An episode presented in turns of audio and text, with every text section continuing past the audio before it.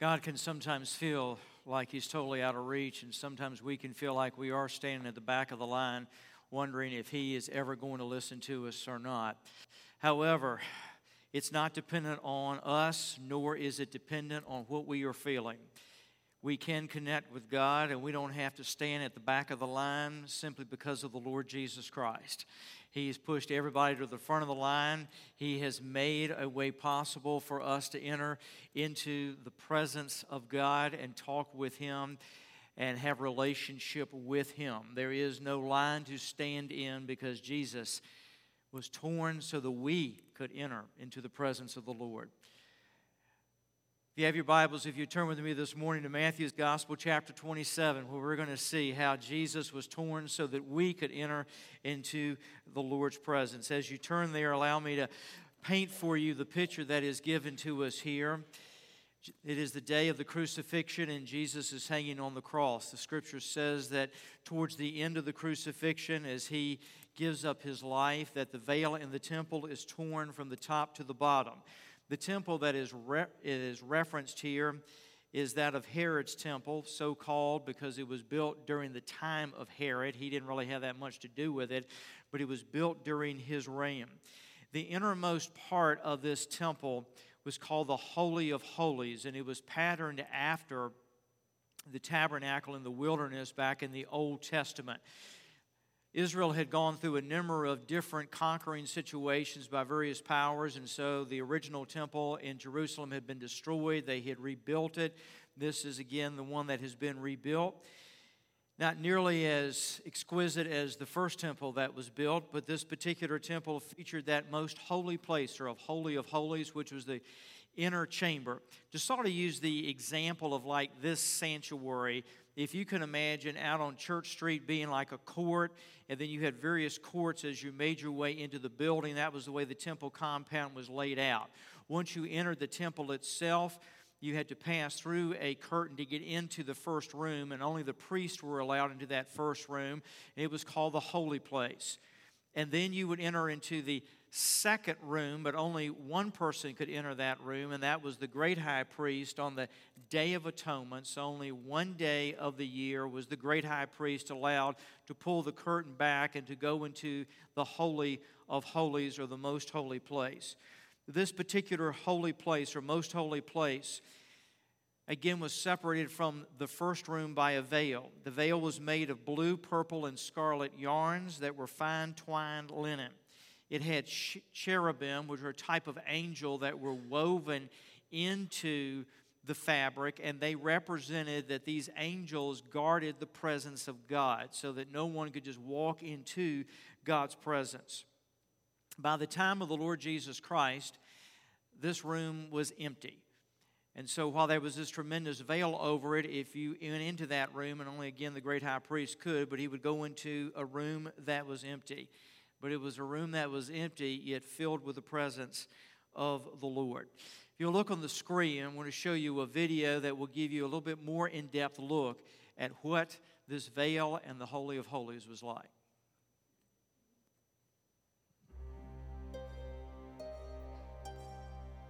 In the ancient Jewish temple, a large veil blocked access to the Holy of Holies, where the presence of God dwelled. It was a constant reminder that sin separated us from God. Nobody was allowed in except for the high priest, and then only once a year. On the Day of Atonement, the high priest would pass through the veil to offer a sacrifice for the sins of Israel. This continued for generations because the sacrifice could never be good enough. Fortunately, it was just a foreshadowing of what was to come. 2,000 years ago, something changed. A new sacrifice was offered, a perfect sacrifice, one final sacrifice for all of time. Jesus Christ laid down his life for us. He paid the ultimate price so that the sins of all men could be forgiven. At the moment of his death, the large veil in the temple the very thing that represented centuries of separation from God was torn. Torn in two from the top down showing that this era of separation was over. With his own blood, not the blood of goats and calves, he entered the Holy of Holies once and for all time and secured our redemption forever.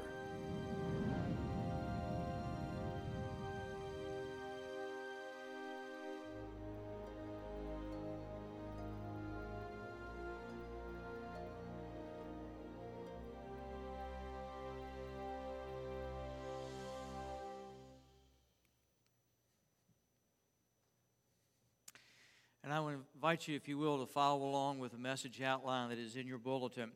Jesus was torn himself so that he could tear that veil and we could enter into the presence of God. Matthew's Gospel, chapter 27, beginning with verse 45. Matthew 27, beginning with verse 45. Now, from the sixth hour, there was darkness over the whole land until the ninth hour. That would have been from approximately noon to three o'clock in the afternoon. And about the ninth hour, Jesus cried out with a loud voice, saying, Eli, Eli, Lama Sabachthani. That is, my God, my God, why have you forsaken me? And some of the bystanders hearing it said, This man is calling Elijah. And one of them at once ran and took a sponge, filled it with sour wine, and put it on a reed and gave it to him to drink. But others said, Wait, let us see whether Elijah will come to save him. And Jesus cried out again with a loud voice and yielded up his spirit. And behold, the curtain of the temple was torn in two from top to bottom, and the earth shook, and the rocks were split. Jesus towards the end of the crucifixion experience, yells out to the Father, My God, my God. He is trusting the Father even in the midst of the agony that he's going through. He is quoting here from Psalm 22 in verse 1 as he cries out, My God, my God, why have you forsaken me? As he hung on that cross, he had been forsaken by Rome. He had been forsaken by Judaism. He had been forsaken by his disciples, save John. And now he found himself forsaken by the Father, by the Father God, breaking a relationship of closeness that he had known throughout eternity. The epitome of loneliness. And why had God the Father forsaken him? Because God had placed on his Son all the sin all the shame and all the guilt of all of us on Jesus. Second Corinthians chapter 5 and verse 21 says, For our sake he made him, that is Jesus, to be sin, who knew no sin, so that in him we might become the righteousness of God. In a way and by a means and through a miracle that we don't know and understand, as Jesus hung on the cross, the Father looked down upon him and began to place on him all of our sin, all of our guilt, all of our shame, and all of our punishment. But God cannot tolerate sin in his presence. And so, as he looked upon his son with all of our sin resting upon him, he had to turn away from his son. And in those moments, Jesus knew a depth of loneliness that he had never known, a depth of wrestling personally with the filth and agony and punishment for sin. And that's why he cried out, My God, my God, why have you forsaken me? But he went through that to be separated from the Father so that you and I would never have to be separated from the Father. He did with our sin in those moments what you and I could never do with our sin. I've got a lighter here. And if I take this lighter and I begin to play with this lighter, now back when I was a kid, it was playing with matches. We got more sophisticated now, we got lighters. But if I begin to play with this lighter, what's going to happen to me sooner or later? I'm going to get burned by it. And when you and I play around with our sin, sooner or later, we're going to get burned by it. If I continue to play around with this and get it close to something else, I'm going to set something on fire sooner or later. Every so often, you hear of kids that are playing with fire, playing with matches, and they get it over close to something in the house and it sets the house on fire. And it can burn a house down. When you and I play with the fire of sin, we end up burning ourselves and we keep on playing with it. We're going to end up burning the house down. And the house that gets burned down is the house of our lives. We don't know what to do with sin. All that we know how to do with sin is play with it, and every time we play with it, we burn ourselves, we burn other people, and eventually, if we don't stop playing with it, we're going to burn the house down. Jesus doesn't play around with sin. He knows the destructive quality of it. He went through it on the cross for the purpose of tearing that veil open so that you and I can walk into the presence of God. He was torn in his body first, so that then the curtain could be torn, that curtain of separation. If you had lived back in that day and you walked up to that temple, you would have come into the first court, which was called the court of the Gentiles, and everybody could go into that court. The next court that you came into was called the court of the Jews, and if you were Jewish, you were allowed in that court. Gentiles could not go any farther. The next court was called the court of the men excuse me, the court of the women. And it was only ladies and men were allowed in there. So called because it was the last court that women were allowed in. Then you got the court of the men. Only the men are allowed there. And then you get into the temple. Only the priests are allowed into the first room. And then the Holy of Holies, only the great high priest on the Day of Atonement what the temple was set up to communicate, both with the veils and with these different courts that shrunk who could get closer and closer to God, is simply this it was saying God's presence is holy and you're not allowed but so far. In fact, when you get to that final veil, even if you're a priest, you're not allowed in. Even if you're the great high priest, you're not allowed in except for one day, the Day of Atonement. Everybody else has got to stay out. You are not welcome. But when Jesus tore the veil, his body torn first and then the veil torn, the message that God was sending is that you're welcome. You're not only welcomed, you are called. I want you in the Holy of Holies. Not just priests, not just folks who are religious. I want all of you in. But I know you can't earn your way in. You can't be good enough to get in. That's why my son took all of your sin on the cross, all of the punishment, all the guilt, all the shame, so that he can welcome you in and you can answer my call to come into my presence. John's Gospel, chapter 14, and verse 6 says, I am the way, the truth, and the life. No one comes to the Father through, but through me. The use of I am the way, just a simple article in our language, the, but in the Greek language, it means the only way. I am the only way, and the only truth, and the only life. No one comes to the Father except through me. Jesus is saying, Hey, I am the way into the presence of God. I am the way into a relationship with God. But the cost to enter into God's presence is high. It cost Jesus his life, it cost Jesus separation with the Father. And every time we go to the Lord in prayer and every time we enter His presence, we need to remember that we don't just glibly walk into His presence because the cost to get us in there was high. It's free for us. That's because Jesus paid the cross. Sin always comes with inflation, sin always comes with continual inflation. But Jesus had the capacity and the ability to pay it all to pay it all off so that we could come into God's presence. So when we come, know that we come, yes, free of charge, but we come because Jesus paid the cost. Now, what are we going to find when we come into his presence? When you walked into that Holy of Holies that day, if you'd walked in there after that veil was torn, again, it was torn and you would have looked in there. But what would you have seen when you looked in there? You would seemingly have seen nothing.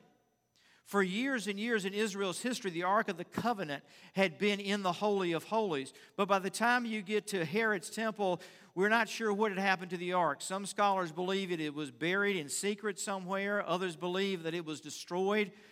So there is nothing in the room. I mean, you'd have stood there looking into this room through this torn veil, and you would have said, Hey, there's nothing in there. But often, what is empty to the human eye disguises what God's doing. That room was filled with the presence of the Lord. Folks, the places in your life that seem empty, take a second look. Ask God to help you discern the empty place because God is often tremendously at work in an empty place. And that was the case when Jesus rose from the dead because in the resurrection we find what is in the presence of God. Matthew's Gospel, chapter 28, is the story of the resurrection. And in the resurrection, we find what is in the presence of God. What do we expect when we walk into the presence of God? Matthew's Gospel, chapter 28, beginning with verse 1. Now, after the Sabbath, toward the dawn of the first day of the week, Mary Magdalene and the other Mary went to see the tomb. And behold, there was a great earthquake, for an angel of the Lord descended from heaven and came and rolled back the stone and sat on it. His appearance was like lightning, and his clothing white as snow. And for fear of him, the guards trembled and became like dead men. But the angel said to the woman, Do not be afraid, for I know that you seek Jesus, who was crucified. He is not here for he has risen, as he said, Come, see the place where he lay. Come, see the place where he lay. Then go quickly and tell his disciples that he has risen from the dead. And behold, he is going before you to Galilee. There you will see him. See, I have told you. So they departed quickly from the tomb with fear and great joy and ran to tell his disciples. And behold, Jesus met them and said, Greetings. And they came up and took hold of his feet and worshiped him. What will you and I find in the presence of the Lord? What will you and I discover, and what can we experience when we do walk into the Holy of Holies, into His presence? Because you see, what Jesus did to that tomb was that he transformed that tomb into a Holy of Holies. Just a regular old tomb that had been donated on his behalf, but he, by his power and glory and resurrection power, transformed that cave into a Holy of Holies. So, what did those disciples discover on that first resurrection morning? First of all, we will find in his presence light. It says that the angel descended and was there in great light. Light heals, light warms, and life, light exposes things. What do we discover in the presence of God? We discover His healing. We discover His strength. We discover the warmth of His love. And His light also exposes in our lives that which is sinful, that which needs to be repented of. Sometimes we don't always enjoy the presence of the Lord because of what the presence of the Lord exposes in our lives. Sometimes we may even run from the light of God in our lives because of that light makes us uncomfortable. But that light takes us to the next discovery we have in the presence of the Lord, and that is liberation. You see, the light of Jesus acts to liberate us from the power of sin. Jesus said, You shall know the truth, and the truth shall set you free. And so, what he seeks to do in his presence is free us from sin, free us from shame, free us from guilt, and free us from separation from him. He seeks to free us so that we can know him, we can love him, and we can serve him. Anytime the Lord goes to work in our lives, and He begins to show us through the light of His presence a place where we are in bondage. Sometimes it's the bondage of fear, sometimes it's the bondage of sin. But wherever that bondage is that He begins to show us, it's because He wants to liberate us, He wants to set us free. He doesn't want us to live and work in that bondage anymore. He wants us to live in the freedom that He's got for us.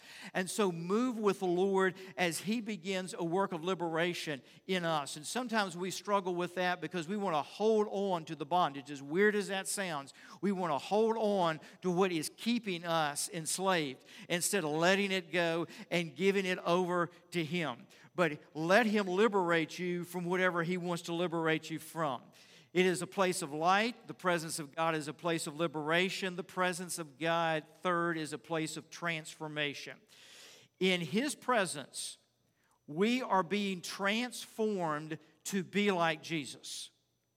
We do not go into His presence to transform Him or change Him. We go into His presence to be changed by Him. Let me say that again. We do not go into the presence of the Lord to change Him. Prayer is not about me trying to change God or to get God over on my side or to get God to do what I want Him to do. Prayer is the place and the time for God to change me, for me to be transformed and to be more like the Lord Jesus Christ. When you and I go into prayer, we're not trying to get the Lord to think like us and act like us. We're saying, Lord, help me think like you and act like you. And so the presence of God is a place for us to be transformed to be like Him. Now, that takes time, that takes work. When I go into the presence of the Lord, if I'm only giving God a few seconds or a few minutes, that's not a lot of transformation that's going to take place. That's why Paul says to pray continually. The idea is to practice the presence of God, of being in His presence daily. One of the reasons we're doing these 40 days of devotionals is to be in the presence of the Lord every day so that He can take me and change me and make me more like the Lord Jesus Christ. You see, I know when I've been in His presence because I am becoming more like Him. And so, what God wants us to do in His presence is to allow Him to work in us, to transform us, to change us, to be in that process of changing us and making us more like Jesus. And, folks, the places in our lives that are the strongholds in our lives where Satan has gotten the biggest grip in us, those are the places that are going to take the longest for transformation. And the transformation process is not always easy. But those places in our lives, whether it's a place where we struggle with pride or with fear and anxiety, or a particular sin or a habit or addiction, whatever, it takes sometimes a while. Give God time. Give God place because that's part of the, letting Him be Lord of our lives. And as we do that, He is going to transform us and make us like His Son. The presence of God is a place of light, it is a place of liberation, it is a place of transformation. And finally and foremost, it is a place of worship. It is a place of worship. Now, I want you to see what builds up to the worship here that morning. Verse 6, the angel says, excuse me, verse 5, do not fear. Do not fear. Don't run from this experience, run into this experience. Verse 6, he gives them truth. He is risen. He has risen. Live in that truth. Next, see the place where he lay, verse 6. See the place where he lay. In other words, come in here and see his power on display. The body is not laying here anymore, he's gone. That is the power of the resurrection. See his power. Verse 7, he says, Go out and tell others what you have experienced. In verse 8, notice what they did. It says that they went out with fear and joy. Now, this is a different type of fear. It's what I like to call godly fear. They went out with an awesome, deep sense of respect because they had seen resurrection power on display. They went out of there with joy. And follow me on this. They felt the joy in them, and it's the joy of the worth, the worth of knowing how much Jesus loved them. That he loved them and that he was alive and present loving them. He wasn't just loving them as a corpse hanging from a cross. They realized that he was love that was resurrection love. He was alive loving them. Folks, Jesus does not love you from history, He loves you in the present, He loves you in today. He wants you to experience Him today and He wants you to experience the worth that you have. It is not a worth that you and I have because we stand in a mirror and talk ourselves into feeling worthy. It is not a worth that we have to have people around us tell us all the time how awesome and epic we are. You can't get any more awesome and and epic than the Son of God dying on the cross for you and for me. So you feel your worth because we are loved by Him and cherished by Him, and He died and rose again. That's the kind of joy that they went out of there with. But notice what they do when they encounter Him. It says that they fall on their knees and they grasp His feet. It's fascinating the use of the, the Greek language there is the idea that they literally reached out suddenly, spontaneously, and took intensely took hold of his feet. What were they saying? First of all, they were saying, We're just humble before you. We are just humbled before you. You're the Son of God. You've risen from the dead. You've died on the cross. Man, that we just got to get on our faces before you and humble ourselves before you. But the second thing that they were doing is they were just worshiping Him. They were experiencing His worth. I, I can't stress this enough. Is as they came up, took hold of His feet, and they worshiped Him. They didn't try to get up in His face, they got up in His feet. Do you hear me? They did not get up in his face, they got up in his feet, they took hold of his feet. You see, worship begins at the place of his feet. Worship begins at the place of me getting before him in humility and seeing his worth and beginning to adore him for who he is and what he has done. When our prayers try to start out with us getting in God's face and telling Him what we want, they go nowhere. When our prayer life begins at His feet, prayer goes everywhere. Because being in the presence of God is foremost worshiping Him.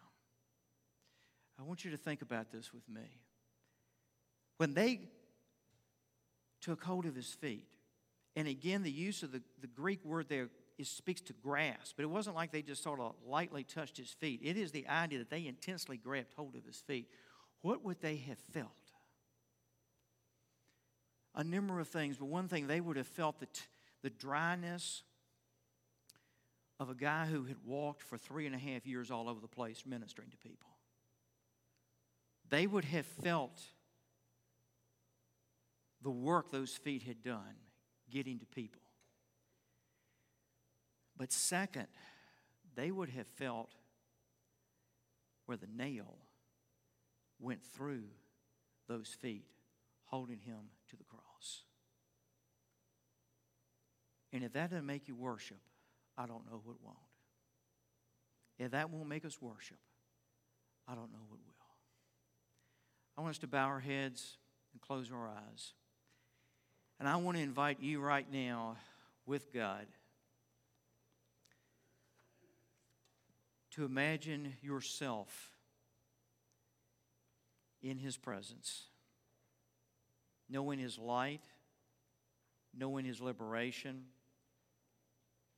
knowing Him transforming you to be like His Son, but above all else, that we will know what it is in these moments of silent prayer to worship Him.